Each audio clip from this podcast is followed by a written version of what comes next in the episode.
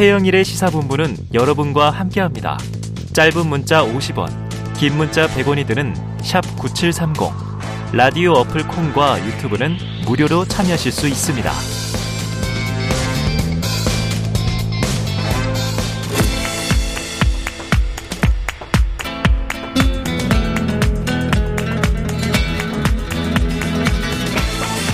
네, 정치권의 허심탄회한 속내를 들여다보는 시간이죠. 각설하고 시즌 2 장성철 공론센터 소장, 현근택 민주연구원 부원장 함께하겠습니다. 두 분 어서 오십시오. 네, 안녕하세요. 두분 다 제가 보면 굉장히 바쁘세요. 안 바쁩니다. 네. 장 소장님은 특별히 좀 이제 또 요청하신 수식어가 있으니까. 찐 보수 패널. 아, 예. 아, 네, 이거죠, 이거. 아, 보수파 패널 장성철. 네네네. 자, 두 분께서 각각 키워드를 뽑아 주셨어요. MBC 대통령 전용기 탑승 배제. 자, 또 하나는 이재명 턱밑 겨눈 검찰. 두 개 다 뭐 이번 주에 특히 이제 어제 오늘 막 핫한 핫하죠. 이슈가 쏟아지는데 네. 먼저 이제 현근택 변호사께서 네네. 뽑으신 키워드로 가볼게요. 자, 윤 대통령 내일 동남아 순방길에 오릅니다. 출국하는 대통령 전용기에 MBC 취재진 탑승을 불어. 자, 키워드로 뽑으신 이유는요? 아니 이게 내일 가잖아요. 네네. 내일 가는데 어젯밤에 보냈다는 거 아닙니까? 네네. 사실 이런 거는 뭐 최소한 그래도 준비 기간이 있거든요. 음. 그럼 예를 들어 일찍이라도 해줬으면 음. MBC 같은 데서는 뭐 대안을 만들거나 뭐 이럴 텐데 항공 티켓도 끊어야 그렇죠. 되고 끊어야 되고 이러는데 뭐 준비 왜냐면 그냥 사람만 가면 되는 게 아니잖아요. 네네. 장비도 가야 되고 이러니까 그렇죠, 그렇죠. 숙소도 있는 문제고 이런데 음. 어 이거를 하루 이틀 전이죠. 이틀 전이라 하지만 사실상 하루 전이에요. 밤에 한 음. 거니까. 근데 갑자기 이 조치가 나왔는데 뭐 이거는 아마 보수 진보를 떠나서 음. 언론에 있는 분들이 지금 단체들이 각 성명서 다 내고 있거든요. 네네. 기본적으로 언론 탄압이다. 어. 왜 그러냐면 뭐 옛날처럼 예전에는 뭐 그냥 공짜로 갔다 그러는데 지금은 비용을 다 내거든요. 예, 예. 전용기를 그러니까, 타더라도. 그렇죠. 그러니까 편의 제공이 아니에요. 어. 그리고 대통령은 가고 오늘날 때그 그 전용기 안에서 브리핑을 합니다 기자들한테. 음. 근데 그건 취재를 못 하잖아요 그러면. 그렇죠. 어 그러면 사실은 비행기 타고 안 타고 문제가 아니라 취재 기회가 특정 언론사에는 배제시키는 거예요. 어. 그거말로 어찌 보면 전형적인 이제 언론 탄압이건 아니면 제한 조치거든요. 제한 조치다. 음. 윤석열 대통령이 틈만 나면 자유를 강조했어요. 예, 예. 에, 뭐 취임식 때도 자유를 뭐 서른 몇 번 했다 그러고 음. 보통 틈만 나면 자유 자유 얘기하는데 민주주의에서 가장 중요한 게 언론 출판 집회 결사의 자유 가장 음. 중요합니다. 네네. 그 중에서 언론의 자유, 네. 표현의 자유. 왜냐하면 결국은 언론을 감시하는 역할을 하는 거잖아요. 음. 근데 자유를 그렇게 중요하시는 분이 어, 전용기는 그냥 타면 안 된다. 이게 무슨 말이 되는 소리예요? 네. 저는 정말 이해할 수 없어요. 자, 아까 보수 진보를 막론하고 이런 표현을 쓰셨으니까 보수 패널에게도 물어봅니다. 상당히 이례적인 조치로 보여지긴 해요. 이 대통령실의 결정, 장 소장님은 어떻게 보세요? 아, 현 변호사님이 가이드라인을 제시해 줘가지고 네네. 제가 이것에 대해서 옹호를 하면은 네. 또 보수파 또뭐 어. 진보 막론하고 언론의 자유에 반대하는 네, 듯한 그렇게 되니까 제가 가이드라인을 충실히 따르도록 하겠습니다. 네. 저는 MBC의 보도 내용이나 행태에 대해서 그렇게 거의 다 찬성하진 않아요. 네네. 보수 우파 진영이라든지 윤석열 대통령에게 불리하고 음. 편파적인 보도를 많이 했죠. 음. 그것은 다른 방식으로 제한을 둬야 돼요. 네네. 바로 잡아야 돼요. 네. 왜곡 보도, 조작 보도 네. 다른 방식으로 이것은 바로 잡아야 되는데 네. 이런 식의 취재를 제한하는 네. 또 어찌 보면은 언론을 탄압하는 형태의 모습으로 띄는 것은 아. 결코 바람직스럽지가 않다. 아, 방법이 네, 좋지 그리고, 않았다. 네, 대통령 이미지에도 전 좋지 않을 아, 것 같아요. 그래요. 현 변호사님 얘기하셨듯이 자유를 중시하고 강조하시는 분이 언론 취재의 자유는 제약을 한다 라는 이미지를 갖게 되면 음. 이율 배반적이다, 네, 네. 모순이다 네. 그런 얘기를 들을 수밖에 없어요. 그래서 저는 이 조치가 누가 어떻게 어. 건의를 하거나 아니면 결정을 했거나 알지는 못하지만 네네네. 이것은 대통령을 위하는 길이 아니다라는 좀 생각이 아, 들고 예. 결국에는 MBC만 도와주는 것 같은데요. 아 오히려. 네, MBC는 이제 언론 탄압에 항거하는 음. 그런 언론 자유를 수호해야 되는 집단으로 어. 인식이 될 수가 있어요. 희생자의 이미지가 됐다. 네, 왜냐하면은 지금 봐보세요 언론 노조라든지 방송사 노조라든지 네네. 뭐 여러 노조들이 다 MBC랑 함께하겠다 성명서 냈고. 음. 그리고 대통령실의 출입 기자 단도 오늘 아침에 투표를 했잖아요. 네네. 그래서 뭐 취재 거부라든지 음. 이런 것들을 다 함께 결정하는 것을 보면 단순히 이 사건이 MBC 취재 제한 이것으로 네. 끝나지 않고 네. 윤석열 정권은 언론의 자유를 제한하는 정권이야라는 이미지를 네, 네. 줄 수가 있다. 네. 그런 점에서 상당히 우려스럽고 걱정스럽다. 자, 일이 커지는 것 같은 느낌이 듭니다. 자, 그런데 바로 MBC 출신이에요. 국민의힘 배현진 의원 취재 자체를 불허한 게 아니다. 전용기 탑승만 제공하지 않겠다고 한 거다. 순방 취재에 뭐 어려움이 있겠느냐. 현 변호사님 어떻게 보세요? 전용기에서 그냥 가만히 있으면 돼요. 음. 기자들한테 한마디도 하지 말고 어. 비행기 탔다가 내리면 그렇게 하겠냐는 거죠. 이동만 하고 그렇죠. 이동만 하고 음. 가만히 있으시면 돼요. 근데 전용기에서 한마디 하거든요. 네네. 갈 때도 하고 올 때도 하고 수시로. 왜냐면 비행 시간이 뭐 동남아니까 길진 않겠지만 그래도 음. 몇 시간 되지 않습니까? 그럼 그 취재 자체가 안 되는 거잖아요. 이게 취재 네. 자체 제한이라고 볼 수 없습니까? 볼수 예. 있죠, 당연히. 왜냐하면 그 전용기 탑승이라는 게 기본적으로 뭐 지금 전용기가 뭐 개인 비행기도 아니고요. 음. 어쨌든 국가 예산으로 하는 것이고 네. 그동안 또 이런 사례도 없어요. 어. 그 MBC를 꼭 집은 이유가 있지 않습니까? 음. 예전에 뭐 날리면 바이든 뭐 그 상황이라든지 네네네. 아니면 뭐 논문 조작에 대한 보도라든지 이런 것 때문에 이제 어찌 보면 약간 뭐 기분이 나쁘다는 건데 음. 저는 뭐 이거는 본인의 뜻이라고 봐요. 참모들의 뜻이라기보다는 뭐냐면 아. 오늘 아침에 뭐 그 저 약식 회견에서도 예. 아니 뭐 국익을 어쩌고 저쩌고 얘기했잖아요. 네. 국익을 한마디로 얘기하면 MBC 보도가 국익을 훼손했다. 네네네. 라는 전제하에 생각하는 거잖아요. 근데 아니 그런 말을 한 사람은 아무 뭐 사과도 안 하고 뭐 해명도 안 하는데 그걸 보도한 언론사 탓하는 거잖아요. 네. 전형적으로 어찌 보면 이제 이 프레임을 전환하고 싶은 건데 예전에 많이 성공했어요. 어. 고발 사주도 그렇고 뭐 권한 유착도 그렇고 프레임 전환을 이런 식으로 많이 했죠. 발뺌하면서. 음. 음. 근데 이번은 안 돼요. 전 국민 다 들어버렸거든요. 음. 다 들어봤잖아요. 그, 다 들었기 때문에 사실은 전환을 하고 싶어도 못 해요. 어. 근데 본인 생각에는 이게 전환이 된다고 생각하나 봐요, 지금. 아, 그래요. 자, 그런데 이게 일이 커지고 있다고 아까 말씀드린 게 MBC를 콕 집었지만 여기서 그친 것이 아니라 전국 언론노동조합, 한국기자협회, 한국방송기자연합회 긴급 공동성명 냈고 취재 제한 규탄했고 또 한국기자협회, 방송기자연합회, 전국언론노조 이 4대 직능단체는 뭐 우리가 얘기하는 조중동을 포함해서 보수 매체가 다 망라돼 있는 곳이란 말이죠. 지금 현 변호사님은 이건 대통령의 결정인 것 같다. 이렇게 추정을 하셨고 아까 장 소장님은 이거 누가 이걸 건의했는지 모르지만 바람직한 방법이 아니다 네. 얘기를 하셨는데 네. 그럼 이게 누가 했을까요? 결론적으로 말씀을 드리면 네네. 대통령의 결정이 아닐까라고 추측을 해 봅니다. 그러니까 이것이 대통령의 지시인지 음. 아니면은 참모들의 건의를 받고 대통령에서 결정을 하셨는지 네네네. 이것은 알 수가 없지만 이러한 중요한 상황을 대통령이 모르는 상황에서 아. 대통령의 결정 없이 네. 진행됐다라고 네. 보기는 어렵죠. 어, 본인도 언급을 하셨으니까. 그렇죠. 그렇기 때문에 이 부분은 대통령의 결정이다라고 보는 것이 합리적인 추측이라고 보여집니다. 네. 자. 윤 대통령이 MBC에 대해서 강경한 입장을 밝혔어요. 대통령이 많은 국민의 세금을 써가며 해외 순방을 하는 것은 중요한 국익이 걸려 있기 때문이다. 그러니까 이제 취재 제한 MBC는 국익에 도움이 안 되거나 혹은 방해가 되는 존재로 해석될 수 있는 발언이란 말이죠. 음. 자, 이게 윤 대통령이 대통령실 출입 기자들을 좀 이 검찰이나 법조 출입 기자들과의 관계처럼 여기는 걸로 볼 수 있을까요? 저도 좀 그렇게 보여요. 왜냐하면 저도 최근에 이제 뭐 변호 맡으면서 네. 서초동에서 기자들 만나 보면 음. 서초동에 있는 법조 출입 기자들은 대부분 관심이 딱 하나예요. 네.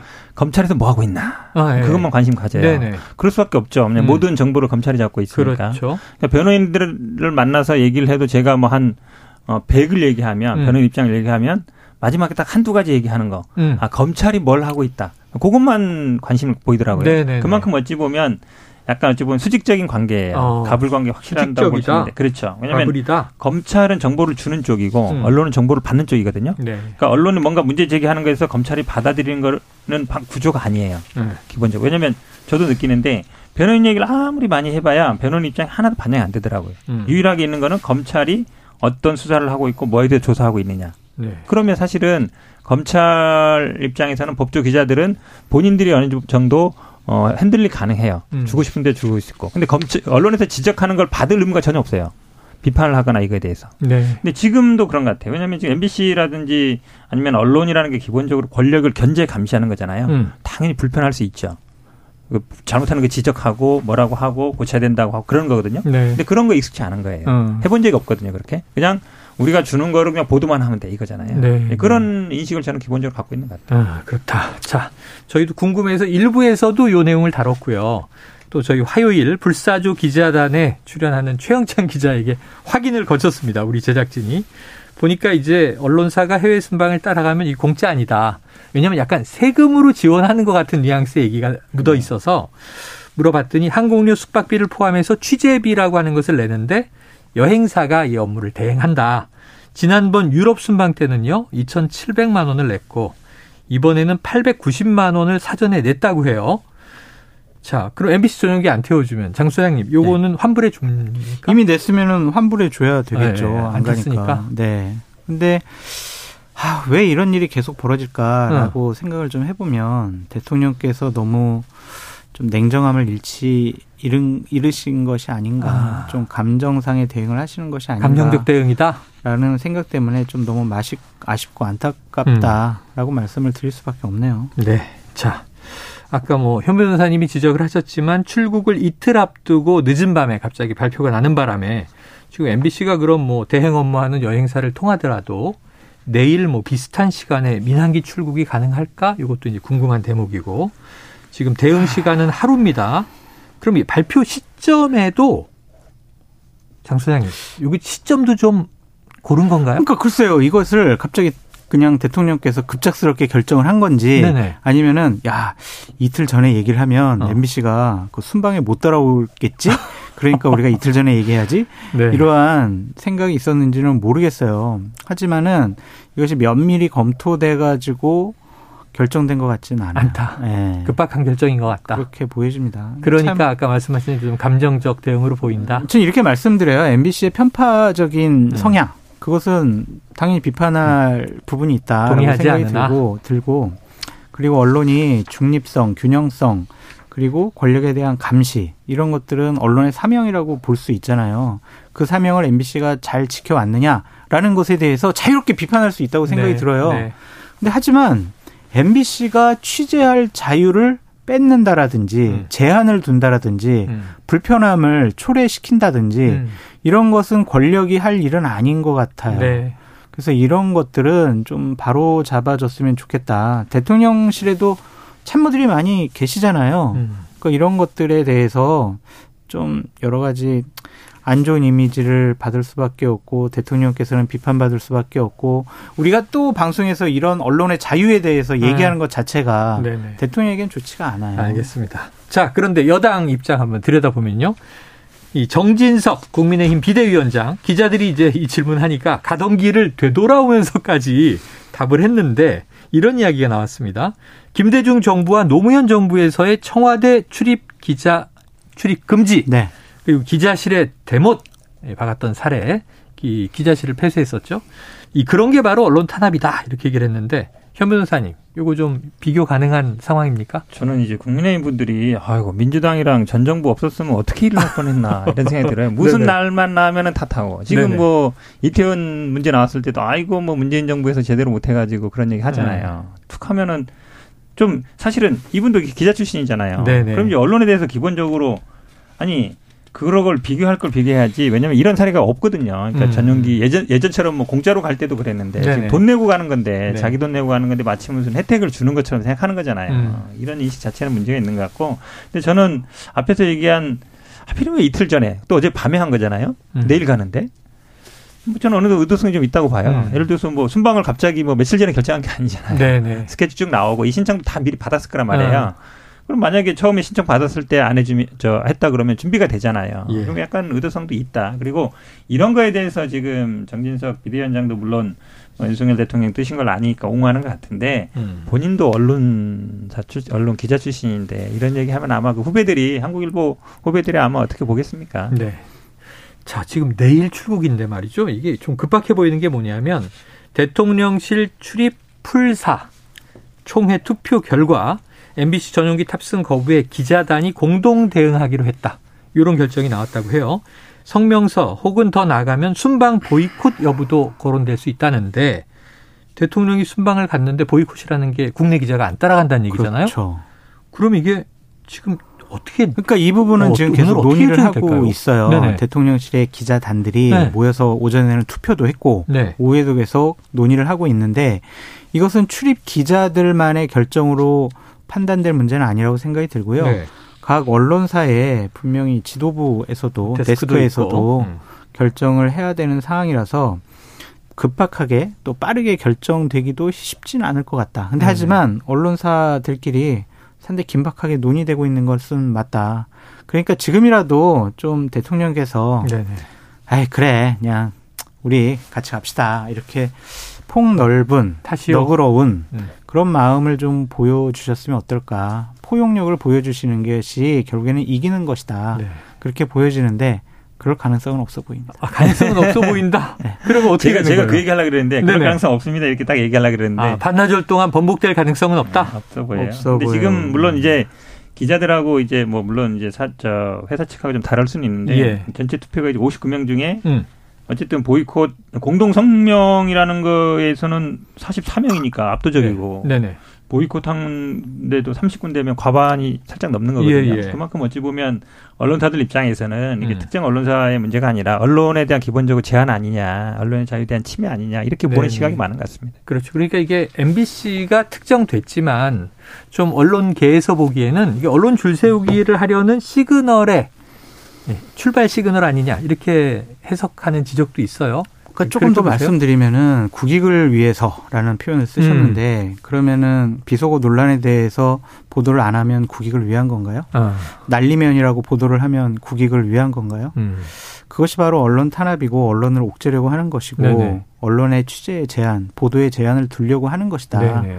그것은 헌법상의 권리인 음. 언론 표현의 자유를 심대하게 침해할 수 있다 라는 음. 비판으로부터 자유로울 수가 없어요. 예. 그래서 제발 부탁인데 음. 보수 우파 패널로서 말씀드립니다. 네. 이러지 않으셨으면 좋겠어요. 근데 번복 가능성은 없고 지금 어떻게 네. 될까요? 이게 내일 지켜봐야 알겠네요. 그래도 이제 예를 들면 네. 전용기 이번에 태우지 않고 가더라도 음. 현지에서 음. 이제 취재 합류가 되면 네. 그냥 올 때는 그래도 전용기 태워서 오시는 게 어떠냐. 그런 갈 때는 민항기, 올 때는 전용기. 네. 아, 이게 아니, 근데 장... 티켓은 보통 왕복으로 끊어야지. 아, 편도로 뭐, 끊지 편도로 끊을 수는 아니, 그렇죠. 전용기인데 뭘 티켓을 끊어요. 뭐 비용이 비싸진다든가 그럴 수는 있겠죠. 자, 장성철 소장님의 이 절충안 중재하는 갈 때는 민항기, 올 때는 전용기 지켜보도록 하겠습니다. 자, 다음 키워드로 넘어가 봅니다. 자, 이번엔 장성철 소장께서 뽑아주신 키워드인데요. 이재명 턱밑 견운 검찰.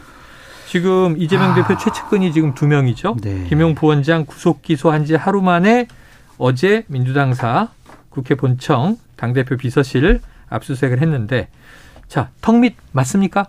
눈밑 아닐까요? 아, 눈밑? 네, 아주 그냥 위험의 강도가 점점 높아지고 어, 있다라고 어, 네. 말씀드려요.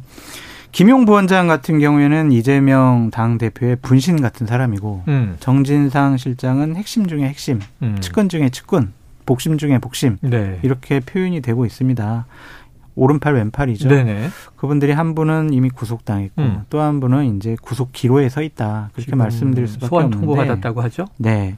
근데 죄질이 안 좋아요. 어. 보면은 특가법상 뇌물수수 음. 1억 4천, 부패 방지법 위반. 이거는 음. 대장동 일당들에게 본인이 정책 비서관으로 성남시장 시절에 있으면서 음.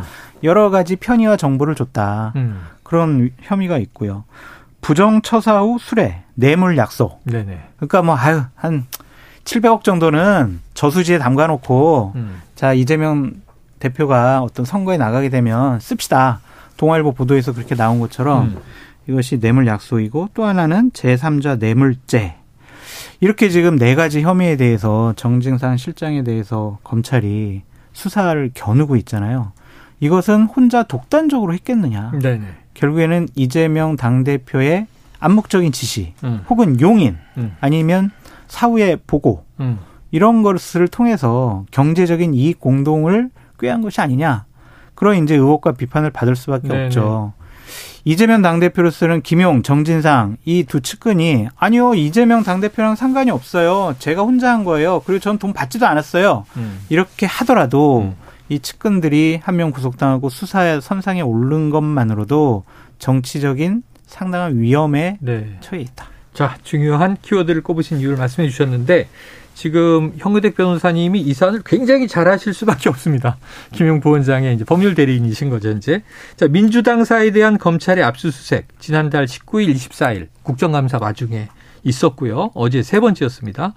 정진상 실장은 당사에 근무한 적도 근무 공간 자체가 없다. 이게 민주당 입장인데 그럼 출근 여부가 중요한 게 아닌가 하는 대목이고 이게 그러다 보니까 민주당은 이태원 참사 이후 국면 전환을 노린 정치 쇼다 이렇게 얘기를 했어요 아유, 어제. 근데 뭐 정진상 실장 조사한다고 국면 전환이 되겠습니까? 네. 대한민국 꽃다운 나이에 국민들이 음. 정말 너무 많이 목숨을 잃으셨는데 이런 걸 갖고 국면을 전환할 수 있다라고 판단한 대통령의 참모 네. 아니면 검찰의 지도부가 있다면 수준이 낮은 거죠. 국민을 우습게 보는 거다라고 음. 말씀을 드리고 이것은 그냥 일정하게 예정된 프로토콜이 아니었느냐라는 생각이 듭니다. 네. 시점은 뭐 그렇게 중요해 보이지는 않고요. 일단 여러 가지 증거가 확보가 됐고 적당한 시기였기 때문에 체포영장은 기각됐습니다만 음. 압수수색과 향후의 구속영장 청구를 통해서 제대로 진실을 밝히겠다. 그런 의지의 표현으로 보여집니다. 그래. 현민 대사님 어떻게 보세요? 저는 사실은 뭐 지금 예정된 프로토콜이라는데 물론 야당 탄압에 대한 예정된 프로토콜일 수 있죠. 아. 저는 이제 근데 검찰이 네. 지금 행태에 대해서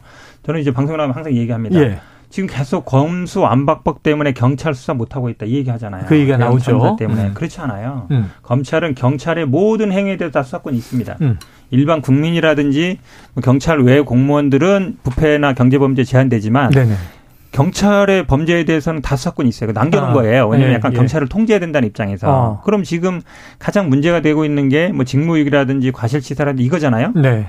그럼 검찰이 할 수 있어요. 할 수 있다. 할 수 있죠. 안 하고 있잖아요. 그러다 어. 보니까 경찰청장이라든지 뭐 서울청장이라든지 여기 대한 수사를 해야 되는데 예, 예. 셀프 수사하고 있잖아요. 경찰이 경찰을 수사하고 그렇죠. 있어요. 근데 검찰이 저는 야당에 지금 수사하는 거에 진짜 100분의 1만 관심을 가져라. 음. 예를 들어서 어, 서울청장이라든지 경찰청장에 대해서 이 문제가 있는 거에 대해서 수사하겠다 그러면 음. 국민들이 음. 이 상황에 대해서 아, 좀 진상이 밝혀지겠구나 생각할 네, 거예요. 네, 네. 근데 경찰이 경찰을 수사하면 이게 진상 밝혀질 거라고 생각하겠어요? 그렇죠. 그럴 생각 안 하죠. 그렇죠. 그다음에 지금 이 대장동 얘기 저도 뭐 수사 그 입회하고 이래 보면서 계속 대장동 얘기 물어보는 게 결국은 이 뭐 정치자금 사건이나 이 이거에 다 뿌리는 대장동으로 가는 거거든요. 하나는 그 정치자금법 위반인데 김영 부원장, 네. 네. 정진산 실장은 또 뇌물 및 부패방지법 위반이에요. 조금 다르죠. 그러니까 네. 뇌물이 되려면 이제 직무 관련성과 대가성이 있어야 되는 거고, 아. 그러니까 그 당시에 아마 아, 뭐 시나 이런 데서 뭐 무슨 정책 실장이나 이런 걸 했다는 것이고 네, 비서관. 김용 부원장 같은 경우에는 사실은 저는 정치자금법 특히 이게 대선자금이라는 프레임을 걸었잖아요. 음. 그러니까 선거 대선자금 그네 단어가 제일 중요하거든요. 네네 대선자금. 근데 대선자금 사건이 되려면 기본적으로 대선자금에 쓰였다는 게 입증이 돼야 돼요. 음. 그러니까 2003년 차대기 때도 기억해 보시면 알겠지만 네. 그때도 특정 대기업 돈이 한 그 정당에 들어간 거 사용된 되고? 게 어느 정도 나왔어요. 네. 그 다음에 역으로 추정해 갔거든요. 음. 전달 어떻게 했는지 그 차트가 음. 나온 거. 그 다음에 비자금 어떻게 만들었는지 음. 그렇게 가는데 음. 지금 완전히 반대죠. 네네. 대선 작업에 쓰였다는 건 일도 제가 보기 입증한 게 없어요. 실제로 어. 받았다는 것도 입증한 적이 없고 네네. 말로는 멈춰 얘기했다고 하지만 진술은 있는데 그렇죠. 그러니까 어떤 식으로 그 프레임을 짰냐면 받는 걸로 다 공부 공모했다. 아. 그러니까 정민용이라든지 뭐 유동규라든지 김용희 사람 다 받는 걸로 공모했기 때문에 네네네. 한마디로 얘기하면 정민용이 받으면 다 받은 거예요. 호영호제했다. 중간에 누가 아니, 중간에 누가 네. 그거를 슈팅했던 개인적으로 착복했더라도 어. 정민용과 유동규와 김용이 공범이기 때문에 네네. 정민용이 받는 순간 받는 게 된 거예요. 어. 뒷사람은 안, 안 중요해요. 네네. 공범 관계이기 때문에. 음. 그러니까 이 메모도 되게 중요하죠. 그 메모는 정민용이 받았다는 근거는 뭐 될지 안 될지 모르겠지만 그런 거거든요. 음. 그럼 이게 대선 자금 수사가 맞느냐? 어. 그런 이제 의문을 안 가질 수 없죠. 예. 그러니까 이제 최종 종착지는 전혀 밝혀진 바가 없다. 근데 돈을 주었다는 쪽의 진술만으로 지금 이제 전개가 되고 있다. 그걸 밝히기 위해서 네. 김용과 정진상에 대해서 조사를 하고 수사를 하고 있다. 그렇게 네. 말씀드립니다. 자, 그런데 그런데 이제 TV 조선에 아주 구체적인 정황 보도가 있어요. 이걸 보면 네. 현장이 보이 그림이 그려지는데 네. 2014년 돈을 받을 당시 대장동 업자들은 이 돈을 마련하려고 술집 종업원까지 동원해 돈 세탁을 했고 돈을 전달할 땐 CCTV를 피하려고 승강기 대신 계단을 이용했다. 이런 얘기는 어떻게 나오는 걸까요? 그 이거 두 가지 부분을 좀 짚어봐야 될 것 같은데 네. 이건 증언이나 증 뭐 공소장을 통해서 나온 게 아니잖아요. 그렇죠. 이게 검찰에서 흘린 것 같아요. 아하. 그럼 피의 사실 공표가 될 수가 있겠죠. 예, 예. 이것이 과연 바람직스러운가라는 음. 좀 생각이 들고 또 하나는 뭐 술집 동업원 돈 세탁해 CCTV 피하라고 계단 이용해 네.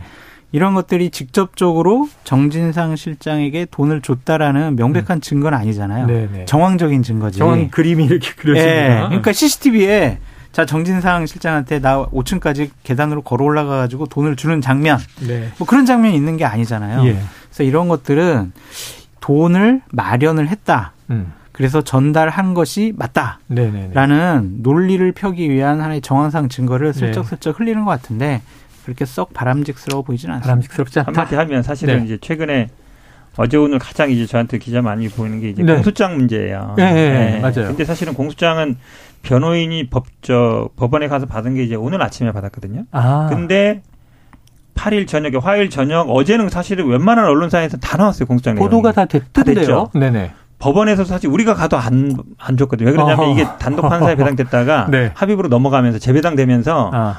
배당이 돼야 그 다음에 이제 열람 우리가 네. 송달부가 배당이 돼야 그렇죠. 송달 받겠다는 것도 아니고 음. 가서 열람 등사하는 것도 오늘 네. 아침에 했는데 네. 언론은 이미 다 나와버리잖아요. 네. 그럼 어디서 나왔겠어요? 음. 근데 이게 굉장히 최근에 반복되고 있어요. 변호인이 음. 가서 등사하기도 전에 언론에 네. 나와버리는 거예요. 그거는 출처는 저는 뭐 검찰이 될 수밖에 없다고 보는데 네. 그러면 사실은 뭐 기자들이나 이런 분들이 항상 공소장에 이렇게 이렇게 돼 있는데 사실입니까? 이렇게 물어봐요. 네. 우린 본 적도 없는데. 음. 그러면 사실은 이런 게 관행상 계속 되고 있거든요. 네, 지금 뭐 네. 피해 사실 공표 얘기했지만 저는 요거는 검찰이 분명히 음. 정리해줘야 된다고 봐요. 왜냐하면 한마디로 얘기하면 법원에 제출하는 게 공소 제기잖아요. 그러니까 공소 제기된 다음에 피고인이나 아니면 변호인한테 송달되고 아니면 가서 네. 보고 그 다음에 공개돼야 되는데 네네네. 네, 법원에 접수하기 전에도 이미 내용이 나가버리는 거예요. 음. 그러면 어떤 효과가 있냐면 그걸로 이미 거의 확정돼 버려요. 네. 왜냐하면 어, 피고인이나 변호인 측에서 네. 입장 정리를 못 하는 거예요. 그 내용을 모르기 때문에. 음. 보고서 우리는 입장은 입장이 근데 검찰이 딱 발표하면 그거에 대해서 반대 입장이라든지 반박을 해야 되는데 예. 그럴 기회가 상실돼 버리는 거예요. 내용을 모르니까. 모르니까. 네. 그래서 그거를 제가 보기에 너무 좀 최근에 이런 경향이 어, 강해지고 있어서 빈번하게 나타난다. 그렇죠. 아, 빈, 자 바로 그 내용인데 나쁜 사람 잡을 때도 네. 법을 지켜가면서 제도를 지켜가면서 그 뭐 규정을 지켜가면서 원칙도 있고 그렇지 않습니까? 하셨으면 네. 좋겠습니다. 자, 이 바로 그 내용이에요. 그래서 제가 제가 기억하는 건 이런 거예요. 김영부 원장 정치자금법 위반 혐의 8억 4천이 전달됐다. 대선 자금으로 흘러들어갔다. 근데 이제 구속 기소된 공소장은 6억이 우선 적시돼 있다. 그럼 이제 돈이 좀 차이가 있고요. 또 하나는 이거 정 실장 압수수색 영장에 지금 정 실장, 김용 부원장, 유동규 전 본부장 세 사람이 대장동 사업 배당금 무려 428억 원을 나눠 갖기로 했다. 이렇게 들어있다는 거죠. 근데 이게 이른바 700억 약정설의 절반 금액이다. 김용 부원장은 어떤 입장, 입장입니까? 뭐 제가 직접 확인은 못 해봤는데 네네. 아마 정진상 실장은 사실 아니다. 이런 입장인 것 같은데 네 이게 결국은 이제 시초가 어디냐면 정영학 녹취록에서 나온 거거든요. 아, 아. 맞잖아요. 정영학 녹취록에서 당시에 뭐 예를 들어서 김만배 씨가 받기로 한 거에 반이 결국은 유동규 목 아니냐. 네. 이 얘기 나오다가 이 유동규 가 혼자 아니라 이게 어찌 보면 이제 김용이나 정진상까지 세 명의 몫이다 이게 이게 나온 네네. 거거든요. 근데 저는 사실은 이 녹취록 나왔을 때도 그 생각한 게 아니 녹취록에서 이제 반 어쨌든 김만배 자기가 받은 거를 반 준다고 음. 했다는 건데 거기서 진술이 엇갈립니다. 남욱은 네. 그렇다는 거고 또 정영학 경상 그거 아니다 그러고 네. 그러니까 녹취한 사람도 아니라 그래요. 음. 또 김만배는 어떤 진술하는지 모르겠는데 음. 근데 지분이라는 건 아시겠지만 이제 구두상 약정으로 어떤 지분을 주거나 그거를 음. 실제로 줄 걸로 기대하거나 네네. 왜냐하면 이게 인정되면은 400억 어, 뇌물 수수 약속이 돼버리는 거예요. 네네네. 근데 이제 금액으로 특정한 게 아니라 당, 내 지분이 몇 프로다 얘기한 거거든요. 음. 지분으로 예를 들어서 보통 우리가 그럼 뭐 사적 관계나 이런 데서도 아이고 뭐 반은 주지 뭐반 아, 줄게 뭐 이런 얘기들을 하니 할 수 있는데. 네네네. 근데 그게 그럼 이렇게 금액으로 특정돼 가지고 음. 당신이 얼마 벌었으니까 얼마를 뇌물 약속한 거야. 어. 이렇게 볼 수 있느냐. 네. 저는 예전에 유동규 씨, 유동규 전 본부장이 700억 약정서에 따라 가지고 이걸 3억 5억 받기로 했으니까 네네네. 700억 약속 자체가 뇌물 수수, 약속이다 했을 때도 저는 부정적이었어요. 네. 왜냐하면 이런 거를 약속으로 음. 다 인정해 버리면 음. 굉장히 처벌이 무거워진다. 그리고 어. 이게 실제로 예를 들어서 각서를 쓰거나 네네. 약정서를 쓰거나 뭐 지분의 반을 준다고 했거나 이게 아니라 예. 녹취록에서 나온 거거든요. 네네. 근데 녹취록이라는 거는 상황에 따라 굉장히 달라요. 음. 상황에 따라 다르기 때문에 이런 걸 약속이라고 볼 수 있는지 네. 지분을 네. 인정한 걸로 볼 수 있는지 저는 좀 회의가 있습니다. 그 김용 정진상 실장 변호인 측에서는 음. 아니다. 우린 그런 적이 없다라고 네네. 계속 항변을 하겠지만 부인하는 입장이죠. 검찰에서는 여러 가지 정황적인 증거, 증언 그리고 우리가 알지 못하는 또 다른 증거를 통해서 이 사실을 입증하려고 할 것인 할 것 같고 그래서 상황을 지켜보면 될 것 같고요. 저는 이재명 당대표의 현재 처신에 대해서 비판하지 않을 수가 없습니다. 네네. 측근과 분신이 한 명은 구속당하고 음. 한 명은 수사되고 있어요. 그렇죠. 입장 표명을 해야죠. 음. 그냥 가만히 있어요. 음. 그냥 언급을 안 해요. 회피하고 네, 네. 있어요. 네. 이재명 당대표는 12구 참사에 대해서 책임 있는 사람 네. 책임져야 된다라고 얘기를 하잖아요. 자신들의 측근이 이렇게 뇌물, 부정부패, 정치자금법 음. 위반으로 구속당하고 수사당하고 있는데 가만히 있어요. 회피하고 음. 있어요. 책임지는 모습 아니잖아요. 본인부터 책임지는 네. 모습을 좀 보여라. 그래야 대통령과 여당을 비판할 때 진정성을 국민들이 알아준다라고 말씀드립니다. 저는 뭐 어느 정도 저 네. 뭐 정리 상황이 정리가 되면 음. 뭐 입장 발표는 할 걸로 보고요. 네. 왜냐하면 지금은 이게 막 가는 중이거든요. 예, 예, 진행 예. 중인 예. 과정이라 하나하나 그 상황에 따라서 뭐 저도 사실은 변호인 하면 어. 떤 언론이 보도나면 그게 사실입니까? 네. 이렇게 물어봐요. 네. 근데 그거 일일이 다 대응할 네, 수 네, 네. 없거든요. 어느 정도 정리가 되고 뭐 이러면 아마 입장 우리가 얘기하는 거는 법률적인 책임이 아니라 정치적인 책임을 지라는 네. 거고 지금 현 변호사님의 논리는 전형적인 대통령실의 논리예요. 자, 12구 참사 우리가 사태의 원인 여러 음. 가지 분석을 해보고 나중에 책임질 사람 네. 있으면 책임지게 하겠다. 아, 그거거든요. 이게 지금도 숨가쁘게 왔는데 끝에 불이 붙었습니다. 시간이 지금 막 초과되고 있어서 죄송해요. 급 마무리를 할 텐데 그래도 요 마지막 질문 하나 드릴게요. 네. 윤 대통령 취임 6개월이었잖아요. 네. 딱 됐잖아요. 어제. 자, 이건 이제 한 문장으로 들으려고 그랬는데 그냥 한 세 글자, 네 글자 평해 주십시오. 아니, 소, 솔직히 뭐 하고 싶은 얘기는 많이 있는데 네네. 좀 제가 보수파 패널이다 보니까 아, 그렇죠, 그렇죠. 대실 소망 기대가 컸는데 아. 좀 실망이 크다 그렇게 말씀드립니다. 어, 저는 세 글자로 잘한다 그럴 줄 알았는데 아, 대실 소망. 네. 현 변호사님은요? 제가 사실 이 얘기 미리 못 들었는데 네. 지금 6개월밖에 안 지났잖아요. 네네. 근데 아까 국민들이 아 그럼 4년 6개월 어떻게 참나 생각할 것 같은데 누가 그래요? 언제까지? 네. 언제까지 이대로 가나 이런 생각. 아, 알겠습니다. 자, 내일 해외 순방 아직 MBC 어떻게 되는지 궁금하네요. 그 이후 또 지켜보도록 하겠습니다. 자, 장성철 공론센터 소장, 현근택 민주연구원 부원장과 각설하고 시즌 2 함께 했습니다. 수고하셨습니다. 감사합니다. 수고하셨습니다.